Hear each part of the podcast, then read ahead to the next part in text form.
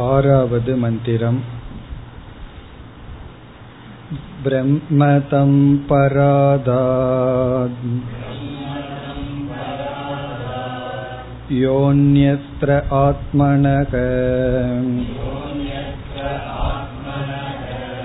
பிரம்மவேத க்ஷத்ரம் தம் பராதாத் யோன்யத்ர ஆத்மனக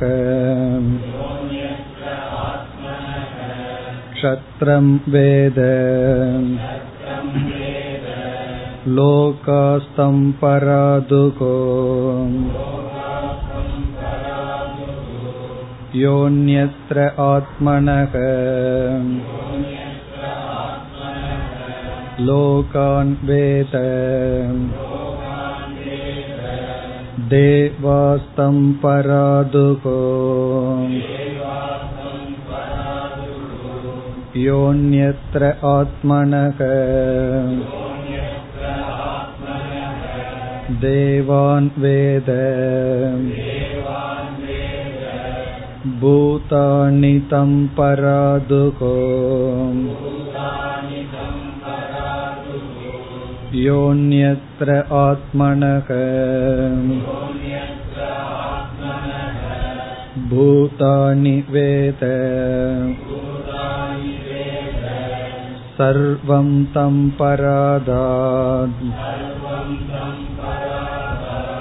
யோன்யத்ர ஆத்மனக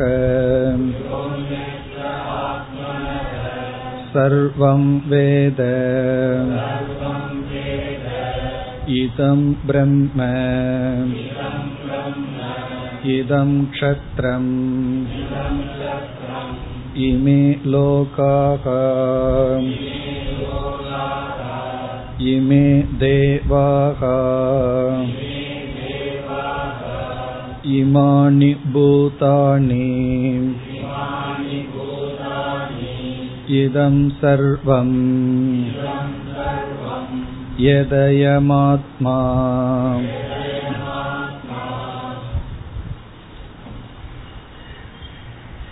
இந்த ஆறாவது மந்திரத்தில் இரண்டு முக்கிய கருத்துக்கள் இருந்ததை பார்த்தோம். ஒன்று, இந்த உலகத்தை நம்மிடமிருந்து வேறாக பார்த்தால், இந்த உலகத்தை நாம் நீக்கினால் இந்த உலகம் நம்மை நீக்கும். இரண்டாவது முக்கிய கருத்து, இந்த பிரபஞ்சம் ஆத்மா, அயமாத்மா இதம் சர்வம். இந்த இரண்டையும் பார்த்து முடித்தோம்.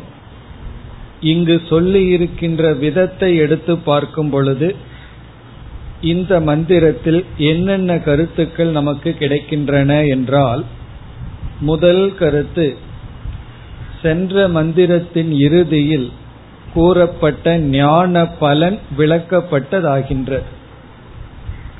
சென்ற மந்திரத்தின் இறுதியில் ஞான பலனாக சர்வ ஞானம் சொல்லப்பட்டது. ஆத்மாவை அறிந்ததால் அனைத்தையும் அறிகின்றான் என்று சொல்லப்பட்டது. இங்கு ஏக விஞ்ஞானேன சர்வ விஞ்ஞானம் என்பது எப்படி என்றால், ஆத்மா அனைத்துமாக இருந்தால்தான் ஆத்ம ஞானத்தை அடைந்தால் அனைத்தையும் அடைந்ததாகிறது. இங்கு ஆத்மா அனைத்துமாக இருக்கிறது என்ற கருத்து கூறப்பட்டது. ஆகவே முதலாக சென்ற மந்திரத்தில் சொல்லப்பட்ட பலன் விளக்கப்பட்டது. இரண்டாவதாக இந்த மந்திரத்திலிருந்து நமக்கு கிடைப்பது அத்வைத சித்தி. அத்வைதமானது நிலைநாட்டப்படுகிறது. துவைதம் என்று சொல்லப்படுவது நாம் பார்த்து அனுபவிக்கின்ற இந்த உலகமும் நம்முடைய உபாதிகளும், அவைகள் நீக்கப்படுகின்றன. எப்படி என்றால், பாதாயாம் சாமானாதி கரண்யம்னு பார்த்தோம். எனக்கு புறம்பாக தனியாக சுதந்திரமாக அவை இல்லை என்ற அத்வைத சித்தி இந்த மந்திரத்திலிருந்து நமக்கு கிடைக்கின்ற பலன். மூன்றாவதாக, நாம் அனைவரையும் நேசிக்க வேண்டும் என்றால் ஞானத்தினால் தான் நேசிக்க முடியும். சர்வ பிரேம ஞானத்தினால்தான். எப்படி என்றால், ஞானத்தால் தான் நமக்கு சர்வாத்ம பாவம் ஏற்படுகிறது. மற்றவர்கள் என்று நினைத்து விட்டாலே அங்கு அன்புக்கு தடை வந்து விடுகிறது. என்னால் அன்பு செலுத்தப்படுபவர், நான் அன்பு செலுத்துபவன் என்று அங்கு எனக்கு என் மீது அன்பு செலுத்திய பிறகுதான் மற்றவர்கள் மீது அன்பு செலுத்த முடியும். நான் அனைவரையும் சமமாக நேசிக்கின்றேன் என்றால் அந்த அனைவரும் நானாக வேண்டும். ஆகவே இங்கு ஞானத்தினால்தான் நாம் அனைவரையும் நேசிக்க முடியும். ஆரம்பத்துல ஆத்மனஸ்து காமாய சர்வம் பிரியம் பவதின்னு பார்த்தோம். பிறகு இந்த ஆத்மா அனைத்தும் ஆகிவிட்டால் அப்பொழுதுதான் நம்முடைய அன்பானது பூர்ணமாகின்றது. அந்த கருத்தும் இங்கு நமக்கு மறைமுகமாக கிடைக்கின்றது. நம்மைத்தான் நாம் நேசிக்கின்றோம். நாம் என்பது அனைத்தும் ஆகிவிட்டால் நாம் அனைத்தையும் நேசிக்கின்றோம். பிறகு நான்காவதாக இந்த மந்திரத்திலிருந்து நமக்கு மறைமுகமாக கிடைக்கின்ற கருத்து சம்சார சொரூபம், சம்சார வர்ணனம். உண்மையில் எது சம்சாரம் என்று பார்த்தால் அது இந்த மந்திரத்திலிருந்து நமக்கு மறைமுகமாக கிடைக்கின்றது. எப்படி என்றால், மற்றவர்கள் என்னை ஏற்றுக்கொள்வதில்லை என்கின்ற பாவனை தான் சம்சாரம். மற்றவங்களால் நான் நீக்கப்படுகின்றேன், ஐ ஆம் ரிஜெக்டட், அதுதான் சம்சாரம். மற்றவர்களால் நான் நீக்கப்படக்கூடாது, எனக்கு அங்கீகாரம் வேண்டும், அதுதான் நம்முடைய தேடலாக இருக்கின்றது. நம்மை எரியாமல் நாம் எதை தேடிக்கொண்டிருக்கின்றோம் என்றால் ரெகக்னிஷன், அங்கீகாரம், நான் யாராலும் நீக்கப்படக்கூடாது. அதாவது சம்சாரத்தை விதவிதமான கோணத்துல வர்ணிக்கலாம், அதே போல மோட்சத்தையும் வர்ணிக்கலாம். ஒரு முக்கியமான கோணம் என்னவென்றால், நான் நிராகரிக்கப்படக்கூடாது, I should not be rejected, அதுதான் நம்முடைய தேடல். இதைய நம்ம எப்படி பூர்த்தி செய்ய முடியும் என்றால், அனாத்மாவில எதை அடைந்தாலும் இது பூர்த்தி ஆகாது. காரணம், ஏதோ ஒன்றுல நான் நீக்கப்பட்டவன் ஆகிவிடுவேன். ஆத்ம ஞானத்தினாலதான் இந்த தேடலானது பூர்த்தி அடையும்.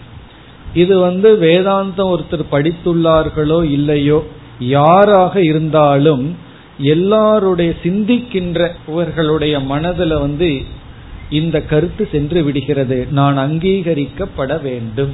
இப்ப அந்த கருத்து எப்படி சொல்லப்பட்டது என்றால், நான் ஒருவரை அங்கீகரிக்காமல் எனக்கு புறம்பானவன்னு நீக்கிவிட்டால் நான் நீக்கப்படுகின்றேன், நான் ஒதுக்கப்படுகின்றேன், நான் தள்ளப்பட்டு விடுகின்றேன், அதுதான் சம்சாரம்.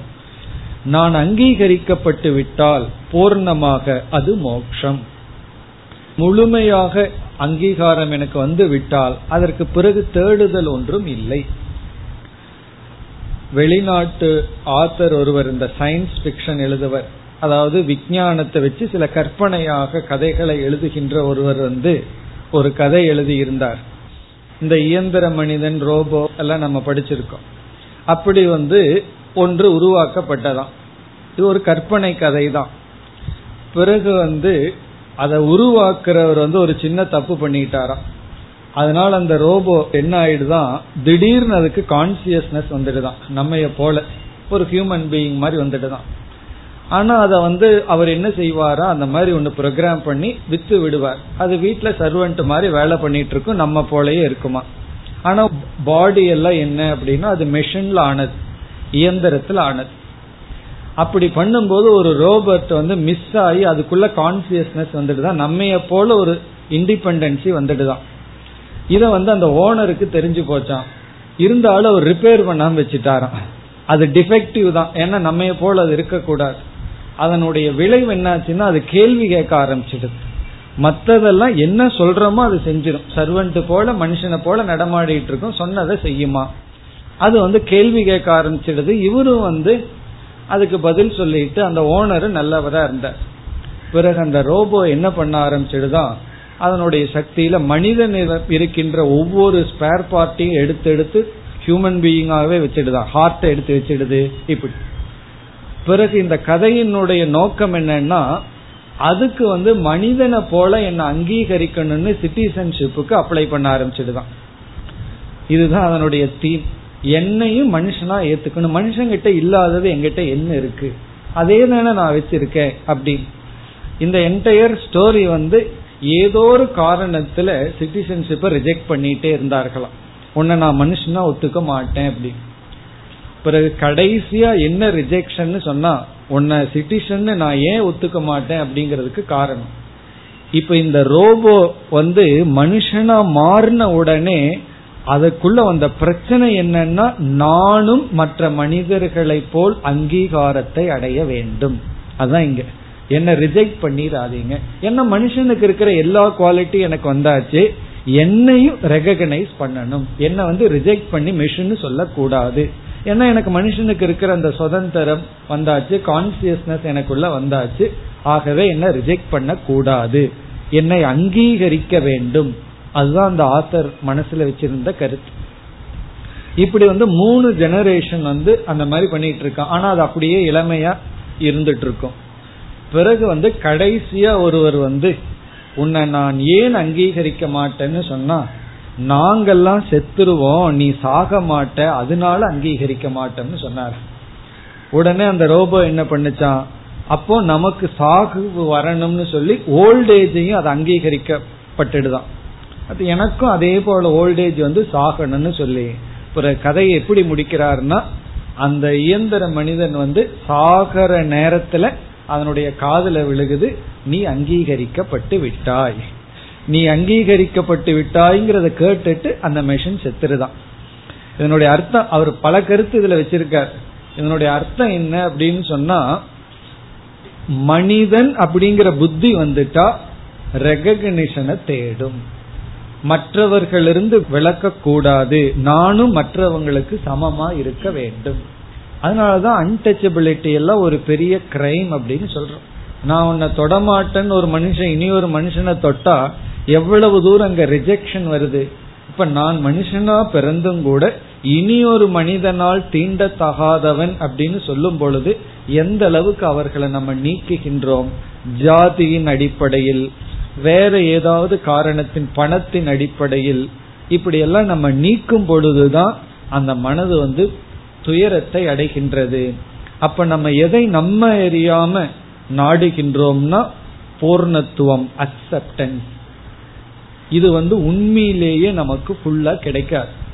அது எப்படின்னா, ஒருவன் எவ்வளவுதான் ரிச்சஸ்ட் பர்சன் ஆனாலும் அவனை ரிச் பர்சன் தான் அக்செப்ட் பண்ணியிருப்பார்கள், அவனால சாதாரணமா வாழ முடியாது, அங்கேயும் ஏதாவது ஒரு ரிஜெக்ஷன் இருக்கும். அப்ப இந்த மந்திரம் எதை கூறுகின்றதுன்னா, மனிதன் பேசிக்கா நான் யாராலும் நீக்கப்படக்கூடாது, அந்த குரூப்குள்ள நான் அக்செப்ட் பண்ணிக்கணும், நான் முழுமையாக ஏற்றுக்கொள்ள வேண்டும் என்று விரும்புவது இயற்கை, அது சம்சாரம். ஆரம்பத்துல நமக்கு அது தெரியாது. அந்த ஒரு பேசிக் நீடு ஞானத்தினாலதான் போகும், நானே அனைத்தும் என்ற ஒரு ஞானத்தினாலதான் போகும். அப்படி இல்லை அப்படின்னா அந்த ரிஜெக்ஷன் இருந்துட்டே இருக்கு. நம்ம குழந்தையிலேயே என்ன விளையாட்டுக்கு சேர்த்திக்க மாட்டேங்கிறான்னு ஆரம்பிக்கிறோம், அந்த குரூப்குள்ள என்ன சேர்த்தி கொள்வதில்லை அப்படின்னு ஆரம்பிச்சோம்னா அது எதுன்னா சம்சாரம் ஆரம்பித்து விட்டது. அது எது வரைக்கும் இருக்குன்னா இறக்கும் வரை இருக்கின்றது. அது எப்ப போகும்னா ஞானத்தினாலதான் போகும். எந்த ஞானத்தினால? யார் என்னை ஏற்றுக்கொள்ளணும்னு நான் நினைக்கிறேனோ அவரே நானாக இருக்கின்றேன், இப்ப யாருமே என்னை ஏற்றுக்கொள்ள வேண்டாம் அப்படின்னு நினைக்கும் போது நாம் அனைவரையும் ஏற்றுக்கொள்கின்றோம், நாம் நம்மையும் ஏற்றுக்கொள்கின்றோம். இந்த அத்வைத ஞானத்தினாலதான் இந்த சம்சாரமானது நம்மை விட்டு நீங்கும். அதனுடைய குழு தான் இந்த மந்திரத்திற்குள் மறைந்து இருக்கின்றது. இதெல்லாம் மறைமுகமாக நமக்கு கிடைக்கின்ற கருத்துக்கள். இனி அடுத்தது இறுதியாக இந்த மந்திரத்திலிருந்து நமக்கு கிடைக்கின்ற கருத்து ஜெகன் மித்யாத்துவம். இந்த ஜெகத் மித்யா என்கின்ற கருத்து. இந்த ஜெகத் இருக்கு, அதை நான் அனுபவிக்கின்றேன், அதே சமயத்தில் அது என்னிடமிருந்து வேறாக தனியாக இல்லை. இவ்விதம் இந்த மந்திரத்துல 2 கருத்து நேரடியாக சொல்லப்பட்டிருந்தாலும் இப்ப நாம் பார்த்த இந்த 5 கருத்துக்களும் இந்த மந்திரத்திலிருந்து எடுக்கலாம். முதல் கருத்து, சென்ற மந்திரத்தில் சொன்ன பலன் விளக்கப்படுகிறது. சர்வ ஞானம் ஏக விஞ்ஞானேன சர்வ விஞ்ஞானம். இரண்டாவது கருத்து, அத்வைதம் நிலைநாட்டப்படுகின்றது. மூன்றாவது, ஞானத்தினாலதான் நாம் அனைவரையும் நேசிக்க முடியும். சர்வம் எல்லாரிடமும் அன்பு செலுத்துவதுங்கிறது ஞானத்தினால. நான்காவது, சம்சார சொரூபம் என்ன என்பது. ஐந்தாவது, ஜெகன் மித்யாத்துவம். இந்த கருத்துக்கள் அனைத்தும் இந்த மந்திரத்தில் புதைந்துள்ளது. இனி நாம் அடுத்த மந்திரத்திற்கு செல்லலாம். ஏழாவது மந்திரம். ச யதா துந்துபேகே ஹன்யமானஸ்ய ந பாஹ்யான் ஷப்தான் சக்னுயாத் கிரகணாய துந்துபேஸ்தோ கிரகணேன துந்துப்யாகாதஸ்ய வா ஷப்தோ கிரஹீதக ச யதா ஷங்கஸ்ய துமாயமானஸ்ய ந பாஹ்யான் ஷப்தான் சக்னுயாத் கிரகணாய சங்கஸ்ய து கிரகணேன சங்கத்மஸ்ய வா சப்தோ கிரஹீதக ச யதா வீணாயை வாத்யமானாயை ந பாஹ்யான் ஷப்தான் சக்னுயாத் கிரகணாய வீணாயை து கிரகணேன வீணாவாதஸ்ய வா சப்தோ கிரஹீதக.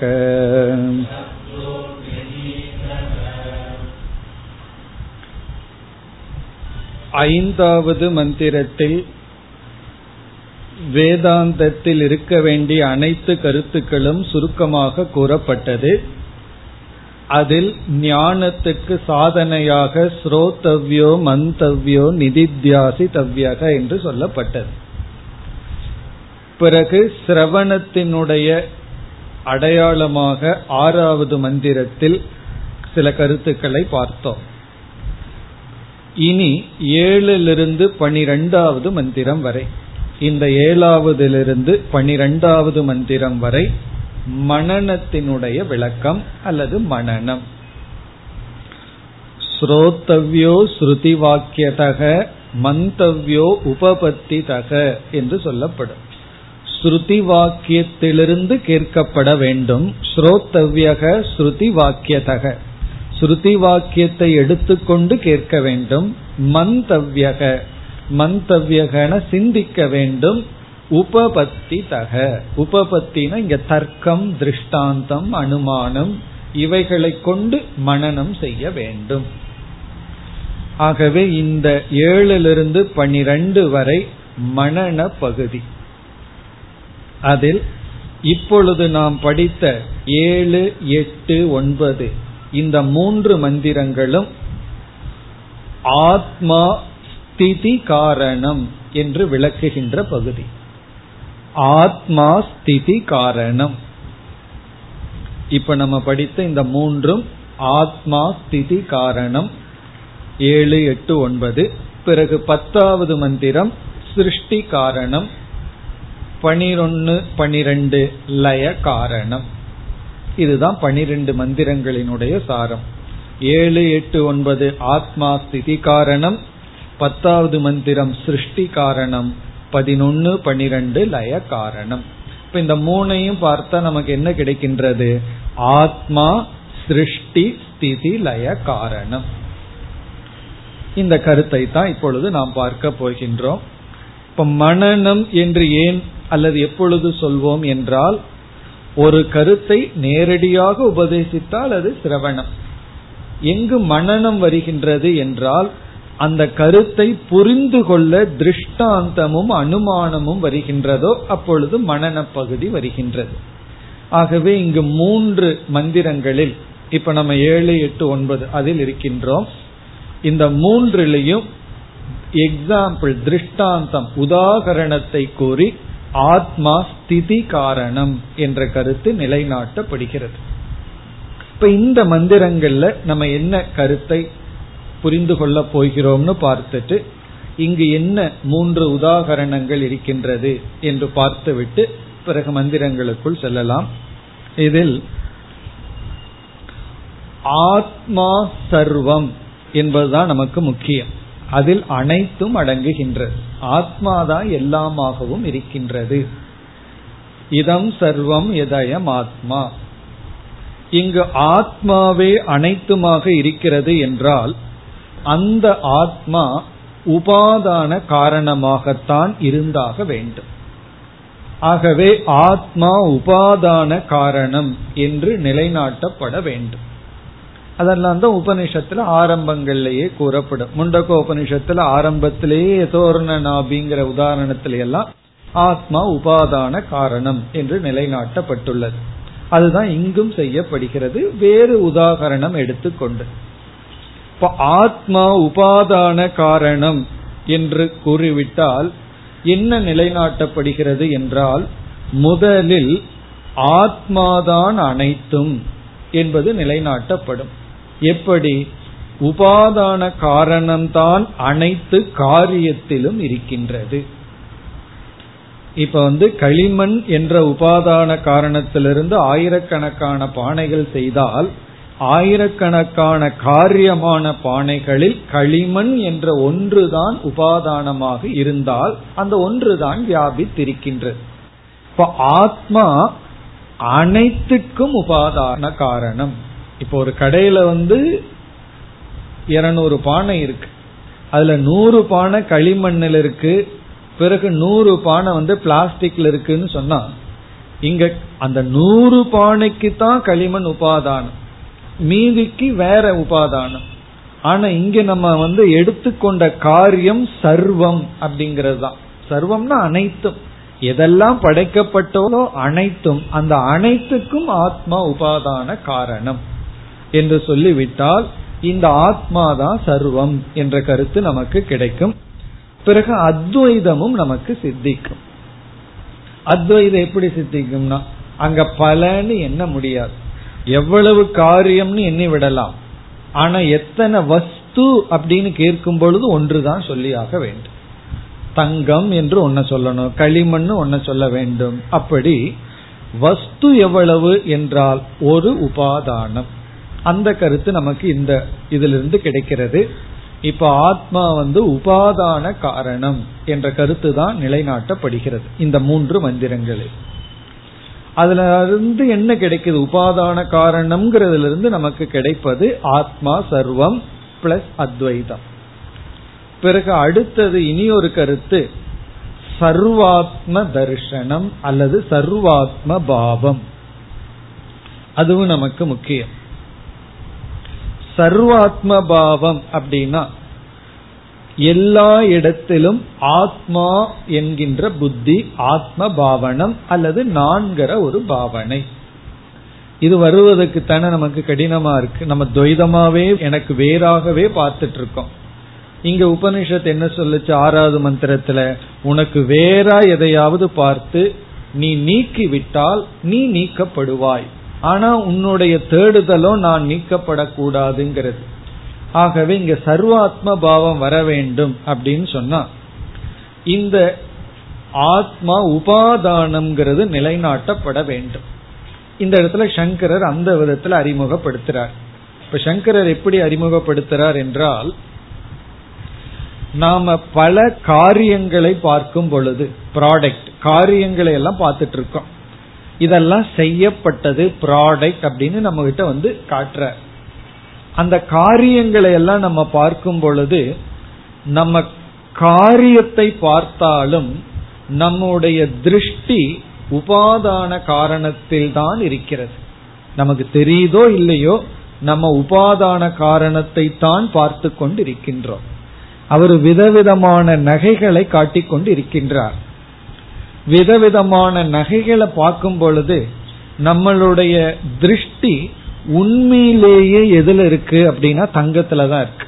நம்ம தங்கத்தை தான் பார்த்துட்டு இருக்கோம். நம்ம தங்க நகை வாங்கலான்னு போயிருக்கோம். நமக்கு வந்து விதவிதமான மாடல் செயின் இருக்கு. அவர் விதவிதமான மாடலை காட்டிட்டு இருக்கார். நம்ம ஒன்ன ரிஜெக்ட் பண்றோம். இது இந்த வருஷம் மாடல், இது இந்த மாடல், அந்த மாடல் ஏதோ பேர் இருக்கு, அதெல்லாம் பார்த்துட்டு இருக்கோம். ஆனா நம்ம உண்மையிலேயே எதை பார்த்துட்டு இருக்கோம்? தங்கத்தை தான் பார்த்துட்டு இருக்கோம். அப்போ காரியத்துக்கு இதுதான் உபாதானம் என்பதை நாம் உணர்ந்து விட்டால், காரிய திருஷ்டியில் இருக்கும் பொழுதுமே நமக்கு காரண திருஷ்டியில தான் நம்ம இருக்கோம். காரணத்தை தான், உபாதான காரணத்தை தான் பார்த்துட்டு இருக்கோம். இப்ப ஆத்மா உபாதான காரணம் என்று நிலைநாட்டப்பட்டு விட்டால், நான் எதை பார்த்தாலும் ஆத்மாவைத்தான் பார்த்துட்டு இருக்கேன் என்பது நிலைநாட்டப்பட்டு விடும். அது இந்த உபாதான காரணத்துக்கு என்ன லட்சணம் என்றால், எதை கிரகிக்காமல் எதை கிரகிக்க முடியாதோ அது அதற்கு உபாதான காரணம். எதை கிரகிக்காமல், எஸ்ய கிரகணம் வினா, எஸ்ய கிரகணம் வினா, எதை கிரகிக்காமல் எஸ்ய கிரகணம் ந சம்பவதி, எதை கிரகிக்க முடியாதோ தது தஸ்ய ஆத்மா அப்படின்னு சங்கரர் சொல்றார். அவர் சொல்ற வார்த்தை எஸ்ய கிரகணம் வினா, எஸ்ய கிரகணம் ந சம்பவதி, தது தஸ்ய காரணம். சொன்னா நமக்கு நன்கு விளங்கிவிடும். எதை கிரகிக்காமல், எஸ்ய கிரகணம் வினான எதை கிரகிக்காமல், இப்ப வந்து தங்கம்னு எடுத்துக்குவோம். தங்கத்தை கிரகிக்காமல் எஸ்ய கிரகணம் ந சம்பவதி, நகையினுடைய கிரகணம் சம்பவிக்காதோ. தங்கத்தை பார்க்காமல் நகையை பார்க்க முடியாது. அப்படி என்றால் தது தஸ்ய ஆத்மானா, ததுனா அந்த தங்கம், தஸ்ய அந்த நகைக்கு ஆத்மாவாக இருக்கிறது. இங்க வந்து உபாதானம் இடத்துல ஆத்மா என்ற சொல்லையே பயன்படுத்தலாம். அதுக்கு அதுதான் ஆத்மா அப்படின்னு சொல்லலாம். இப்ப தங்கத்தை கிரகிக்காமல் நகையை கிரகிக்க முடியாது என்றால் நகைக்கு தங்கம் ஆத்மா. களிமண்ணை கிரகிக்காமல் பானைகளை கிரகிக்க முடியாது என்பதால் பானைகளுக்கு களிமண் ஆத்மா. அப்படி சொல்லிட்டு சங்கரர் சொல்றார், ஆத்மாவை கிரகிக்காமல் இந்த அனாத்மாவை நீங்கள் கிரகிக்க முடியாது. ஆகவே இந்த அனாத்மாவுக்கு ஆத்மா ஆத்மா அப்படின்னு சொல்ற. ஆத்மாவை நீங்க கிரகிக்காமல், ஆத்மாவை பார்க்காம இந்த அனாத்மாவை நீங்க கிரகிக்கவே முடியாது. அப்படி இருக்கும் பொழுது இந்த அனாத்மாவுக்கு ஆத்மாவாக இருக்கிறது ஆத்மாதான். அந்த கருத்து தான் இங்கு சொல்லப்படுகின்றது. அது எப்படி அப்படிங்கறத நம்ம மீண்டும் பார்ப்போம். ஆத்மாவோட சம்பந்தப்படுத்தி விளக்கமா பார்க்க போறோம். முதல்ல இங்க எக்ஸாம்பிள பார்த்துருவோம். இந்த 3 மந்திரத்துல என்ன உதாகரணம் கொடுக்கப்பட்டுள்ளதுங்கிறத உதாகரணத்தை பார்த்துட்டு பிறகு வந்து அது எப்படி ஆத்ம விஷயத்தில் என்பதை நாம் பார்ப்போம். காரணம் என்னவென்றால், இந்த 3 மந்திரத்திலையும் நம்ம பார்த்தோம் அப்படின்னா வெறும் எக்ஸாம்பிள் மட்டும்தான் இருக்கு. ஆத்மா அனாத்மாவோட சம்பந்தப்படுத்தவே படவில்லை. சொல்றது எதற்காக உதாரணத்தை சொல்றோமோ அது சொல்லணும். ஆனா உபநிஷத்து வந்து நம்ம எல்லாம் அட்வான்ஸ்டு ஸ்டூடெண்ட் முடிவு பண்ணிட்டு இந்த பசங்களுக்கு எக்ஸாம்பிள் சொன்னாவே அவங்க பிடிச்சிருவாங்கன்னு சொல்லி இந்த 3 மந்திரத்துல எக்ஸாம்பிள் மட்டும்தான், 3 எக்ஸாம்பிள் இருக்கு, அவ்வளவுதான். இதிலிருந்து நம்ம எதுல புரிஞ்சுக்கணும்னா ஆத்மா அனாத்மாவில சம்பந்தப்படுத்தணும். நம்ம இப்ப இந்த எக்ஸாம்பிள பார்ப்போம். நம்ம சொன்ன அதே உதாகரணம் தான், அதே போல உதாகரணம் தான். ஆனா இங்க எக்ஸாம்பிளே கொஞ்சம் புரிஞ்சுக்க முடியாத மாதிரி இருக்கு. ஏன்னா உபனிஷத் சொல்ற உதாகரணமே கொஞ்சம் அது யோசிச்சா தான் புரியும். அது உபனிஷத்தினுடைய எக்ஸாம்பிள். பானையை கிரகிக்க முடியுமா? முடியாது. பானைய பாரு ஆனா களிமண்ணை பார்க்காத அப்படின்னா முடியுமா? நகைய மட்டும் பாரு ஆனா தங்கத்தை பார்க்காதன்னா முடியுமா? ஆகவே நான் நகைய பார்க்கணும்னா தங்கத்தை பார்த்து தான் பார்க்க முடியும். அப்படின்னா அந்த தங்கம் தான் நகைக்கு ஆத்மா. இதே எக்ஸாம்பிள் தான் இங்க. இங்க மூன்று உதாகரணம். முதல் உதாகரணம் என்ன அப்படின்னா, எல்லாமே சவுண்டுல இங்க எக்ஸாம்பிள். சவுண்டு தான் இங்க உதாகரணமா இருக்கு. சப்தம். துந்துபி அப்படின்னு சொல்லி ஒரு ட்ரம். ட்ரம்ஸ் எல்லாம் நம்ம பார்த்திருக்கிறோம்ல, ட்ரம், அதாவது பெரிய சப்தம் வர்ற ஒரு ட்ரம், துந்துபி அப்படின்னு. இனி ஒன்னு சங்கு. அந்த காலத்துல சங்கு ஊதிட்டு இருப்பார்கள், எதற்கு எடுத்தாலும் சங்கு ஊதுவார்கள். இப்ப எல்லாம் சங்கு காணோம், அது ஊதுறதுக்கே ரொம்ப பிராக்டிஸ் பண்ணணும், சங்கு. மூன்றாவது வீணை. இப்படி மூணு எக்ஸாம்பிள் எடுத்துட்டார். துந்துபி அப்படிங்கிற ஒரு வாத்தியம், ஒரு மிருதங்கத்தை போல. மிருதங்கத்தை சைடுல அடிப்போம், அது மேல அடிச்சுட்டு இருப்போம், அவ்வளவு பெரிய ட்ரம், துந்துபி அப்படிங்கிற ஒரு ட்ரம்.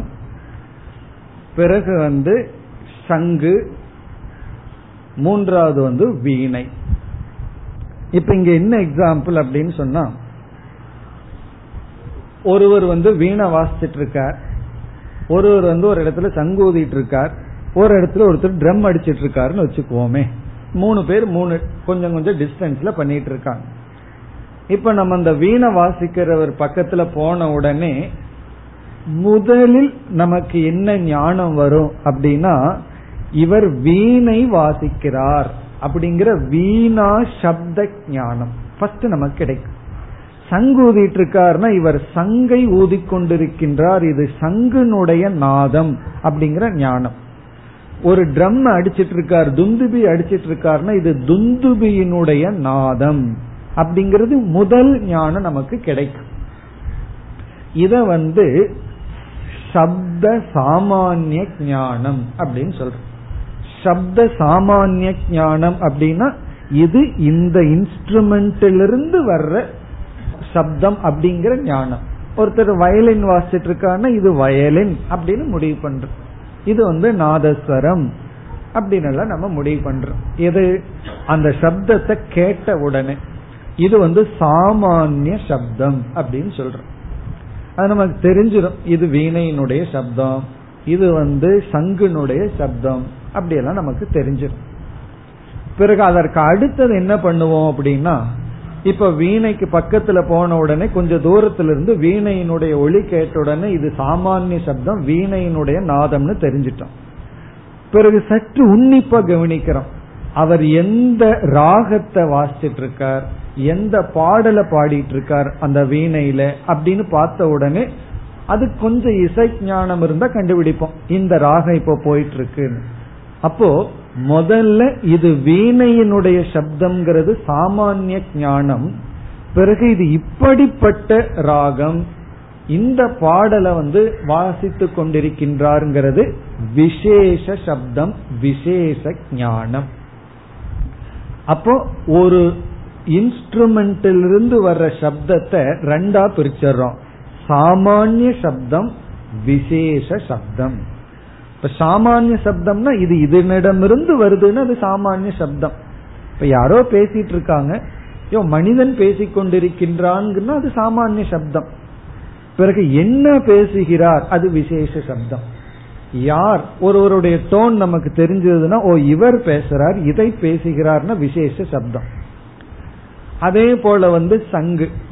அந்த காலத்துல நல்லதுக்கும் சரி கெட்டதுக்கும் சரி எல்லாம் சங்கு தான் ஊதிட்டு இருப்பார்கள். அவர் அனுப்பிச்சு வைக்கிறதுக்கும் சங்குதான், போர்க்களத்துல போர் ஆரம்பிக்கலாம்ங்கிறது சங்குதான், ஒரு மங்களகரமான காரியம் ஆரம்பிக்கணும்னா சங்குதான். ஆனா அங்க டியூன் மாறிடும், அது தகுந்த மாதிரி. அதுக்கு ராகமெல்லாம் அந்த காலத்துல இருந்திருக்கு. அந்த சங்குனுடைய நாதத்தை கேட்டு இது சமாதானமான சங்கா, இல்ல சண்டைக்கு இழுக்கிற சங்கா, அல்லது ஆள் போன சங், மரண அடைந்ததற்கு பிறகு ஊதர சங்கான்னு சொல்லுவார்கள். அதெல்லாம் விசேஷம். சங்கிலியே விதவிதமான டியூன், விதவிதமான, அதே போல ட்ரம்ஸ்லயும் விதவிதமான மியூசிக் இருக்கு. இதுதான் இங்கு வந்து உதாகரணம். இப்ப இங்க எது எதற்கோடு ஒப்பிடப்படுகிறதுனா, ஒருவன் வந்து சங்கு, ட்ரம்ஸ், பிறகு வீணை, இதனுடைய சாமானிய சப்தத்தையே கிரகிக்கலின்னு சொன்னா அவனால விசேஷ சப்தத்தை கிரகிக்க முடியுமா? வீணையினுடைய சாமானிய சப்தமே காதுல கேட்கல அப்படின்னா விசேஷ சப்தத்தை கிரகிக்க முடியாது.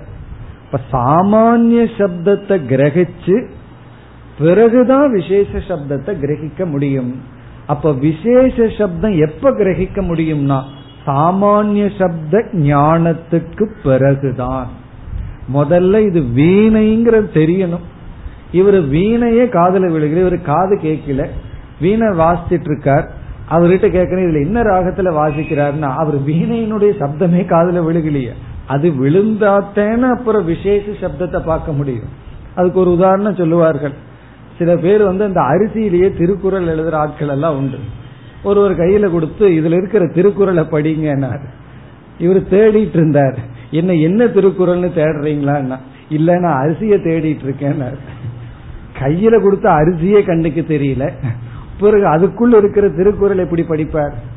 அதே போல ஒரு வீணையினுடைய சாமானிய சப்தம் காதுல விழுந்தாதான் அதற்கு பிறகு இவருக்கு ஏதாவது இசையில் ஒரு பயிற்சி ஞானம் இருந்தா அது என்ன ராகத்தில் இருக்கு, என்ன விசேஷத்துல இருக்கும் அப்படிங்கறத புரிந்து கொள்ள முடியும். சங்கே காதுல விழுகல, பிறகு வந்து இது எப்படிப்பட்ட நாதம்னு எப்படி சொல்ல முடியும்? இப்ப இந்த சாமானிய சப்தம்ங்கிறது உபாதான காரணம், விசேஷ சப்தம் அப்படிங்கிறது காரியம். விசேஷ சப்தம்ங்கிறது காரியம். இவருக்கு வந்து தங்கமே கண்ணுக்கு தெரியலனா தங்கத்திலான நகையினுடைய டிசைன் எப்படி புரிந்து கொள்ள முடியும்?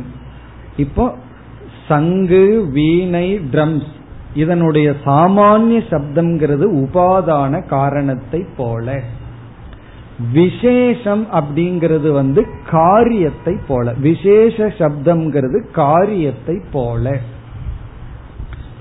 காரியம் வந்து சாமானிய சப்தத்தை சார்ந்திருக்கின்றது. சாமானிய சப்தத்திலிருந்து வர்ற சில விசேஷங்கள் தான் விசேஷ சப்தம். இப்ப வீணையிலிருந்து முதல்ல சாமானிய சப்தம் வந்துருது, வீணையினுடைய நாதம் வந்து விடுகிறது. அதற்கு பிறகு அதற்குள்ள விசேஷ சப்தங்கள் இருக்கின்றது. இப்ப வந்து நான் சொல்றேன் வீணையினுடைய விசேஷ சப்தத்தை நான் கிரகிக்கிறேன், இவர் இந்த பாடலை இந்த ராகத்துல வீணையில வாசிச்சிட்டு இருக்காருன்னு நான் சொல்றேன். உடனே அவர் சொல்றார் நான் அதை ஒத்துக்கிறேன், ஆனா வீணையினுடைய சப்தம் உங்க காதுல கேட்டிருக்காது அப்படின்னு சொல்ல முடியுமோ? வீணைங்கிற சாமானிய சப்தத்தை கேட்டாதான் அதற்கு பிறகுதான் நான் விசேஷ சப்தத்தையே நான் அப்ரிஷியேட் பண்ண முடியும், உணர முடியும். அதே போல தங்கத்தை நான் பார்க்க முடிஞ்சாதான், அதை பார்த்த பின் தான் இது எந்த மாடல்ல இருக்கு, எப்படி கோர்க்கப்பட்டுள்ளது, அந்த கம்பி இருக்கே அல்லது விதவிதமான விதத்தில் டிசைன் பண்ணி செயின் செய்யப்பட்டுள்ளது, அந்த செயினை நான் எப்ப அப்ரிஷியேட் பண்ண முடியும்? அந்த செயினை பற்றிய விசேஷ ஞானம் எனக்கு எப்ப கிடைக்கும்னா சாமானிய ஞானம் இல்லாம கிடைக்காது. இங்க சாமானியம்ங்கிறது தங்கம், உபாதானம் இல்லாம விசேஷத்தை நான் புரிந்து கொள்ளவே முடியாது.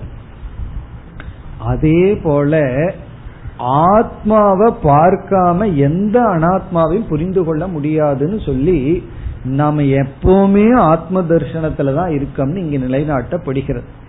நம்ம என்ன சொல்லிட்டு இருக்கோம்னா ஆத்மாவை தவிர மீதிய பார்த்துட்டு இருக்கேன்னு சொல்றோம்.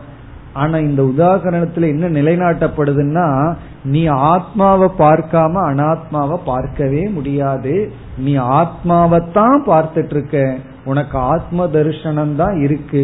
ஏன்னா நீ அனாத்மாவை பார்க்கறன்னு சொல்ற இல்லையா, அதுவே போதும்னு இங்க சொல்லப்படுகிறது. நான் அனாத்மாவத்தான் பார்க்கறேன் அப்படின்னு நீ சொல்றதுல இருந்து நீ ஆத்மாவை பார்த்துட்டு இருக்க அப்படின்னு உபனிஷத் சொல்லு. எனக்கு வீணையில வருகின்ற இந்த நாதம் வந்து இந்த ராகம் அப்படின்னு நீ சொன்ன அப்படின்னா நான் புரிஞ்சுக்குவேன் வீணையினுடைய சாமானிய சப்தத்தை நீ கேட்டதுனாலதான் விசேஷ சப்தத்தை சொல்ல முடியுது. அதே போல ட்ரம்ஸ் வந்து இந்த மாதிரி பீட்டில் இருக்குன்னு சொன்னா முதல்ல ட்ரம்ஸ் சப்தம் உன் காதுல விழுந்தாச்சு, அதுக்கப்புறம் உள்ள போய் நீ உனக்கு இருக்கிற ஞானத்தினால அது என்ன விசேஷ சப்தத்தை அறிந்துள்ளாய். இப்ப வந்து ஒரு நகை வந்து இந்த மாடல்ல இருக்கு, இந்த டிசைன்ல இருக்குன்னு நீ சொன்னீங்கன்னா, நான் தங்கத்தை பார்க்கல டிசைனை மட்டும் சொல்றேன்னு சொல்ல முடியாது. நீ தங்கத்தை பார்க்காம அத விசேஷத்தை பார்க்க முடியாது. அனாத்மாவை நம்ம பார்க்கிறதே ஆத்ம தரிசனம் நமக்கு கிடைச்சாச்சுங்கிறது நிரூபிக்கப்படுதான். அது எப்படின்னு நம்ம பிறகு பார்ப்போம். முதல்ல இப்ப உதாரணத்துல இருக்கோம், எக்ஸாம்பிள புரிஞ்சுட்டு நம்ம அதை நம்ம நிரூபிக்க போறோம். ஒவ்வொரு அனாத்ம தரிசனம் நமக்கு கிடைச்சிருக்குதுன்னா ஆத்மாவை பார்த்ததற்கு பிறகுதான் அனாத்மாவை நம்ம பார்க்கிறோம். அப்படின்னு சொன்னா எனக்கு அந்த ஆத்ம தரிசனம்ங்கிற ஞானம் இல்லையேன்னா அது வேற, ஆத்ம தரிசனம்ங்கிற ஒரு அவேர்னஸ் இல்லைங்கிறது வேற கொஸ்டின். பட் ட்ரூத் என்ன, உண்மை என்ன அப்படிங்கறதுதான். அது ஏன் அந்த இது வருதுன்னா, நம்ம நாம ரூபத்துல மைண்ட் ஷிஃப்ட் ஆன உடனே நமக்கு அந்த அவேர்னஸ் இல்லை, ஆனா அதை பண்ணிட்டு இருக்கோம். சில பேர் வந்து அந்த டிசைனுக்கு முக்கியத்துவத்தை கொடுத்துட்டு தங்கத்தை மறந்துடுவார், அல்லது தங்கம் ஏற்கனவே ஒரு பவுன் முடிவு பண்ணிடுவாங்க, ஒரு பவுன்ல செயின் எடுக்கலான்னு முடிவு பண்ண அவர் ஒரு பவுன் உள்ள ஒரு 20 டிசைனை காட்டுவார். அங்க வந்து அந்த தங்கத்தை நம்ம மறந்துடுவோம், நம்மளுடைய கவனம் எல்லாம் அந்த மாடல்லையே இருந்துட்டு இருக்கு. ஆகவே அந்த கவனம் மாடல்ல போன உடனே நம்ம உபாதானத்தை தான் பார்த்துட்டு இருக்கிறோம்ங்கிற மறந்துட்டு நம்மளுடைய கவனம் எல்லாம் அந்த செயின் அந்த மாடல் இருக்கும். பிறகு ஒருத்தர் ஞாபகப்படுத்தணும், ரொம்ப நேரம் செலக்ட் பண்ண நீ கடைசியில தங்கத்தை தானே வாங்க போற, எதையோன்னு வாங்கிட்டு வான்னு சொல்லி ஆகணும், அப்பதான் ஒரு முற்றுப்புள்ளி வரும். அப்படி நம்முடைய கவனம் அந்த நாம ரூபத்துல போயிட்டதுனால நாம உண்மையிலேயே அதிஷ்டானத்தை பார்த்துட்டு இருந்தாலும் அதை பார்த்துட்டு இருக்கிறோம்ங்கிறத மறந்து விடுகின்றோம், நாம ரூபத்துல போய். பல ரகல அதுல தானே வருது. வீட்டுல வந்து நீங்க குழந்தைகளுக்கு பசங்களுக்கு ட்ரெஸ் எடுத்து கொடுத்தா டிசைன்ல தானே ரகல வருது. எனக்கு இந்த டிசைன் பிடிக்கல, இந்த கலர் பிடிக்கல, இதெல்லாம் எதுலனா குவாலிட்டின்னு எடுத்தா எனக்கு குவாலிட்டி ரைட், இவ்வளவு பணம் போட்டிருக்கீங்க அதுல நான் குத்தம் சொல்லல, எனக்கு கலர் பிடிக்கல போய் மாத்திட்டு வரணும். இப்ப நம்மளுடைய ஃபைட் எதுல இருக்குன்னா ஆதாரத்துல கிடையாது, அந்த நாம ரூபத்துலதான் இருக்கு. அதனால என்ன, ஆதாரத்தை நம்ம விட்டுறோம், குவாலிட்டியை நம்ம விட்டுறோம், துணிங்கிறத நம்ம மறந்து விடுகின்றோம். அது வந்து காரணம் ஏன் நம்ம விட்டுறோம்னா. ஆனா உண்மை என்ன, நம்முடைய தர்சனம் வந்து சாமானியத்துலதான் இருக்கு, உபாதானத்துலதான் இருக்கு. அந்த கருத்து தான் இங்கு எக்ஸாம்பிள் உதாகரணம் மூலம் விளக்கப்படுகிறது. எங்க எக்ஸாம்பிள் வருதோ அது உடனே மனனம் ஆயிரும். ஏன்னா உபனிஷத்து சொன்னது எனக்கு புரிஞ்சாச்சு. உபனிஷத்து என்ன சொன்னது என்றால் ஆத்மாதான் உபாதான காரணம், சிரவணத்துல நமக்கு கிடைச்சாச்சு. அது எப்படின்னு சந்தேகம் வந்தாச்சு, நான் ஆத்மாவை பார்க்கலையே, ஆத்மாதான் உபாதான காரணம் அனைத்து அனாத்மாவுக்குன்னா நான் அனாத்மாவத்தான பார்த்துட்டு இருக்கேன், ஆத்மாவை நான் எங்க பார்க்கிறேன் அப்படின்னு சந்தேகம் வந்தா அந்த சந்தேகத்தை நீக்கிற பகுதி தான் மனனம். அதுதான் இந்த பகுதியில பார்க்கிறோம். இப்ப இது வந்து ஸ்திதி காரணத்துல பார்க்கிறோம். ஸ்திதி காரணம் அப்படின்னு சொன்னாவே எது உபாதானமோ அதுதான் ஸ்திதி காரணமா இருக்கு, நிமித்த காரணம் ஸ்திதி காரணமா இருக்காது. நம்ம பானைய வீட்டுக்கு வாங்கிட்டு வந்தோம் அப்படின்னா நிமித்த காரணம் குயவன், அவனை வீட்டுக்கு வாங்கிட்டு வர்றது இல்லை. யார வாங்கிட்டு வர்றோம், பானைய வாங்கிட்டு வர்றோம். பானைக்கு எது உபாதானம், அது வந்து வெள்ளி பானையா இருந்தா வெள்ளி, மண் பானையா இருந்தா மண் உபாதானம். அப்ப உபாதானம் தான் ஸ்திதி. அந்த குடம் எவ்வளவு நாள் இருக்கும்னா உபாதானம் இருக்கிற வரைக்கும் இருக்கும், நிமித்த காரணம் இருக்கிற வரைக்கும் இருக்கும். அப்படின்னா இந்த குயம் வந்து திடீர்னு செத்து போயிட்டான்னா வீட்டுல இருக்கிற பானை எல்லாம் போயிடும். அப்படி இல்லையே, அது நிமித்த காரணம் சிருஷ்டி மாத்திர காரணம், ஸ்திதி காரணம்ங்கிறது உபாதானம். இப்ப நம்ம வந்து இந்த உபாதான காரணத்தை பார்க்கிறோம். நம்ம முதல்ல இந்த 3 மந்திரத்தினுடைய எக்ஸாம்பிளை பார்த்துட்டு பிறகு ஆத்மா விஷயத்துல எப்படிங்கிற விசாரத்திற்கு வருவோம். இப்ப மந்திரத்திற்குள்ள போய் நம்ம பார்த்த கருத்தை தான் பார்க்கிறோம். இந்த 3 மந்திரம் ஒரே பேட்டர்ன்ல தான் இருக்கு. 3 இடத்துலயும் 3 உதாகரணம். நம்ம மனசுல வச்சுக்க வேண்டியது சாமானிய சப்தம் விசேஷ சப்தம், அவ்வளவுதான். சாமானிய சப்தம்னா இது இந்த இன்ஸ்ட்ருமெண்ட்டிலிருந்து வருது அப்படிங்கிற ஞானம் சாமானிய சப்தம். விசேஷ சப்தம்னா அது எப்படிப்பட்ட ராகத்தில் இருக்கு, எந்த விதத்தில் அது மீட்டப்பட்டுள்ளது, அது பிரயோகிக்கப்பட்டுள்ளதுங்கிறது விசேஷ சப்தம். இந்த விசேஷ சப்தம்ங்கிறது காரியம், நாம ரூபம். சாமானிய சப்தம்ங்கிறது உபாதானம், அதுதான் ஆதாரம். நம்ம என்ன புரிஞ்சுக்கணும், சாமானிய சப்தத்தை புரிஞ்சுக்காம விசேஷ சப்தத்தை புரிஞ்சுக்க முடியாது. சாமானிய சப்தத்தை புரிஞ்சுட்டோம் அப்படின்னா விசேஷ சப்தத்தை புரிஞ்சுக்கலாம். அதுதான் கருத்து. இனி நம்ம மந்திரத்துக்குள்ள போலாம். சயதா சயதா இஸ் ஈக்வல் டு திருஷ்டாந்தக. இப்பொழுது உதாகரணம் வருகிறது. சக ஈக்வல் டு திருஷ்டாந்தக. சக திருஷ்டாந்தக இப்பொழுது ஒரு எக்ஸாம்பிள். சயதாங்கிறது இப்பொழுது ஒரு உதாகரணம். எவ்விதம், யதா துந்துபேகே ஹன்யமானஸ்ய. ஹன்யமானஸ்யனா அடிக்கும் பொழுது, அடித்து கொண்டிருக்கின்ற துந்துபியினுடைய. துந்துபி அப்படின்னா ட்ரம், ஒரு விதமான ஒரு மத்தளம் போல. ஹன்யமானஸ்யனா அடித்து கொண்டிருக்கின்றது. இப்ப துந்துபியை நம்ம அடிச்சிட்டு இருக்கோம், ட்ரம்ஸ ஒருவர் அடித்து கொண்டிருக்கின்றார். ஹன்யமானஸ்யனா, ஹன்யனா இங்க அடித்து கொண்டிருத்தல். ஹன்யமானஸ்ய துந்துபேகே ந பாஹ்யான் சப்தான் சக்னுயாத் கிரகணாய. பாஹ்யான் சப்தான் அப்படிங்கிற சொல் விசேஷ சப்தத்தை குறிக்கின்றது. விசேஷ சப்தம் இது எந்த விதத்தில் அடிக்கப்பட்டுள்ளது என்கின்ற சப்தம், ஸ்பெசிபிக் ஃபார்ம் ஆஃப் சவுண்ட் விசேஷ சப்தம். பாஹ்யான் சப்தான் கிரகணாய ந சக்னுயாத், அதை கிரகிக்க முடியாது. விசேஷமான சப்தத்தை கிரகிக்க முடியாது. இங்க ஒரு வார்த்தையை நம்ம சேர்த்திக்கணும், சாமானிய சப்த கிரகணம் வினா. சாமானிய சப்தத்தை கிரகிக்காமல் விசேஷ சப்தத்தை கிரகிக்க முடியாது. அதாவது முதல்ல துந்துபியினுடைய சவுண்டு காதுல விழுகணும், அது சாமானிய சப்தம். இந்த சாமானிய சப்தமே காதுல விழுகலைன்னா எந்த மாதிரி அங்க வாசிக்கப்பட்டுள்ளது, இது அந்த மார்ச் பாஸ்டுக்கா அல்லது வேற எதுக்காவதா, எத்தனையோ காரணத்துக்கு நம்ம ட்ரம்ஸ் அடிப்போம், ஒவ்வொரு நிகழ்ச்சிக்கும் ஒவ்வொரு விதத்தில் அடிப்போம். இது எந்த நோக்கத்துல எந்த ராகத்துல இருக்கு, ட்ரம்ஸுக்கெல்லாம் ராகம் இருக்கான்னு தெரியல, அப்படி இருந்ததுன்னா எந்த ராகத்துல இருக்கு, எப்படிப்பட்ட விசேஷ சப்தம், அதை கிரகிக்க முடியாது. எப்பொழுது அதனுடைய சாமானிய சப்தத்தை கிரகிக்காமல். அப்ப பாஹ்யான் சப்தான் கிரகணாய ந சக்னுயாத், விசேஷ சப்தத்தை நாம் கிரகிக்க முடியாது சாமானிய சப்தத்தை கிரகிக்காமல்.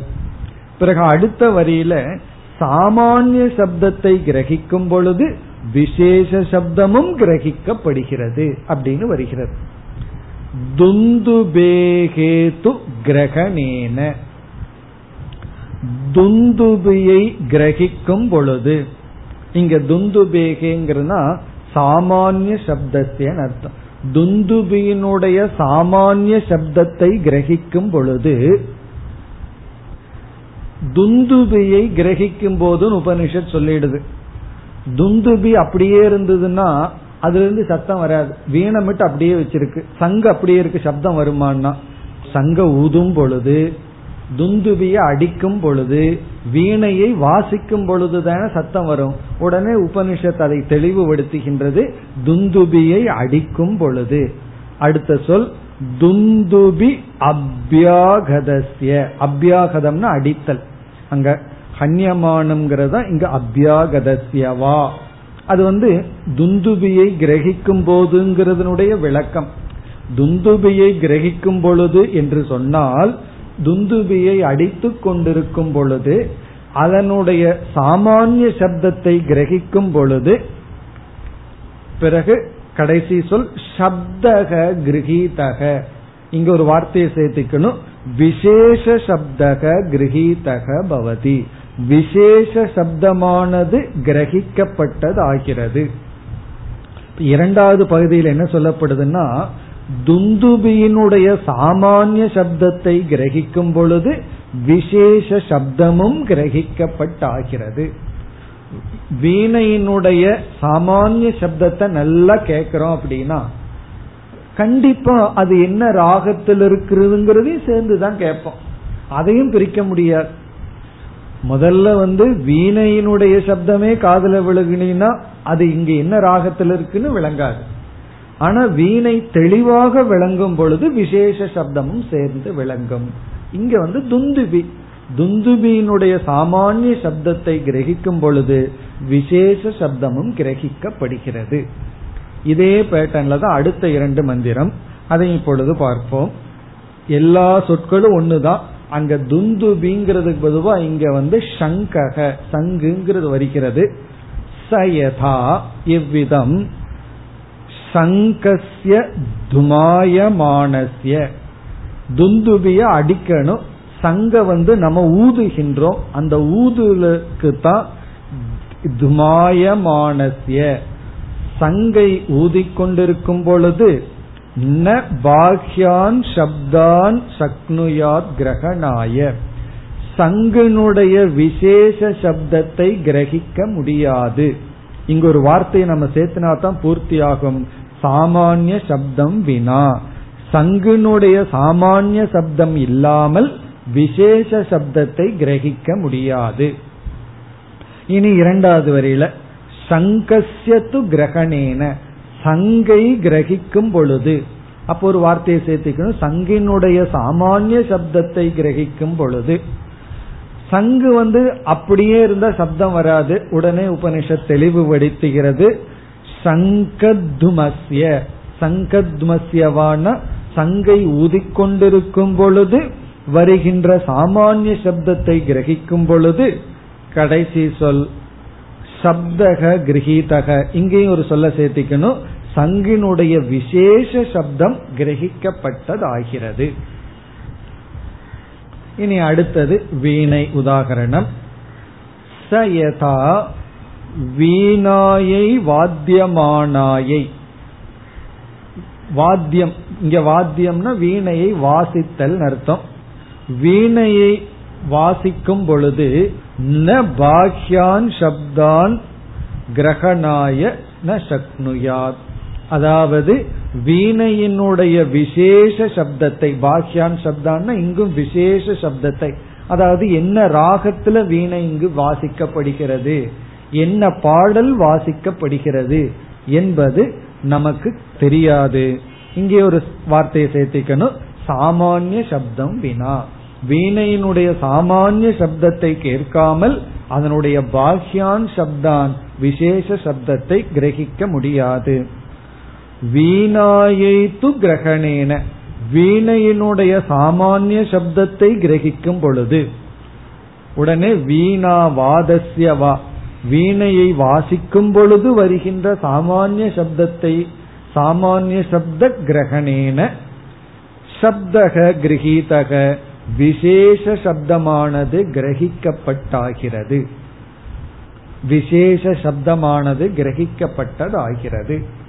இப்ப இந்த உதாகரணம் நமக்கு புரிஞ்சிடுதுன்னு சொன்னா, நம்ம களிமண் பானை, பிறகு தங்கம் நகை, அதுக்கு இதே உதாகரணத்தை புரிஞ்சிட்டோம்னா இனி நம்ம ஆத்மாவுக்கு வருவோம். இந்த உதாகரணம் தான் இங்க சொல்லப்பட்டுள்ளது, இதுல இருந்து நம்ம ஆத்மா அனாத்மாவோட சேர்க்கணும். ஆத்மா அனாத்மாவோட சேர்க்கணும் அப்படின்னா இதன்படி பார்த்தா நமக்கு என்ன தெரிய வருதுன்னா, நம்ம எல்லா நேரத்திலையும் ஆத்மாவைத்தான் கேட்டுட்டு இருக்கோம், ஆத்மாவைத்தான் கிரகிச்சிட்டு இருக்கோம்.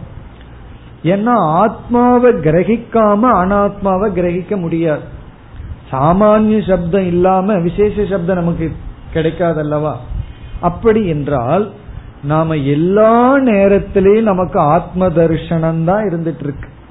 அப்படி இருக்கும்போது நீங்க ஆத்மாவை பார்த்தீர்களா அப்படின்னு கேட்கவே முடியாது. நான் அனாத்மாவை தான் பார்த்துட்டு இருக்கேன், ஆத்மாவை பார்க்கல, எனக்கு ஆத்ம தரிசனம் கிடைக்கல, அனாத்ம தரிசனம் தான் கிடைச்சிட்டு இருக்குன்னு ஒருத்தர் சொன்னா இங்க இருக்கிற உதாகரணப்படி பார்த்தா நீங்க ஆத்ம தரிசனம் இல்லாம எப்படி அனாத்ம தரிசனம் கிடைக்கும், அந்த மாதிரி சொல்லப்பட்டுள்ளது. அது எப்படி அப்படின்னு சொன்னா, ஆத்மாவினுடைய சொரூபம் சத் சொரூபம் சித் சொரூபம். ஆத்மாவினுடைய சொரூபம் என்ன? அது சத் சொரூபம் சித் சொரூபம். எந்தெந்த பொருளை எல்லாம் பார்த்து இருக்குன்னு சொல்றமோ ஆத்மாவினுடைய சொரூபம் என்ன? அது சத் சொரூபம் சித் சொரூபம். எந்தெந்த பொருளை எல்லாம் பார்த்து இருக்குன்னு சொல்றமோ அந்த இருத்தல் ஆத்மா. எந்தெந்த பொருளை பற்றிய ஞானம் வருதோ அந்த ஞான சொரூபம் ஆத்மஸ்வரூபம். ஆகவே நாம எந்த பொருளை பார்த்தாலும் அஸ்தி அப்படின்னு ஒண்ணு நமக்கு விளங்குச்சுன்னா நம்ம ஆத்மாவை பார்த்தாச்சு. அந்த பொருளை பற்றி எனக்கு அறிவு இருக்கு பாதின்னு விளங்குச்சுன்னா அங்க சைத்தன்யம் நம்ம மனசுல வந்தாச்சுன்னா ஆத்மா விளங்கியாச்சு. அந்த விதத்துல நம்ம புரிந்து கொள்ள போகின்றோம். விளக்கத்தை அடுத்த வகுப்பில் பார்ப்போம். ஓம் பூர்ணமதః பூர்ணமிதம் பூர்ணாத் பூர்ணமுதச்யதே பூர்ணஸ்ய பூர்ணமாதாய பூர்ணமேவாவசிஷ்யதே. ஓம் சாந்தி சாந்தி.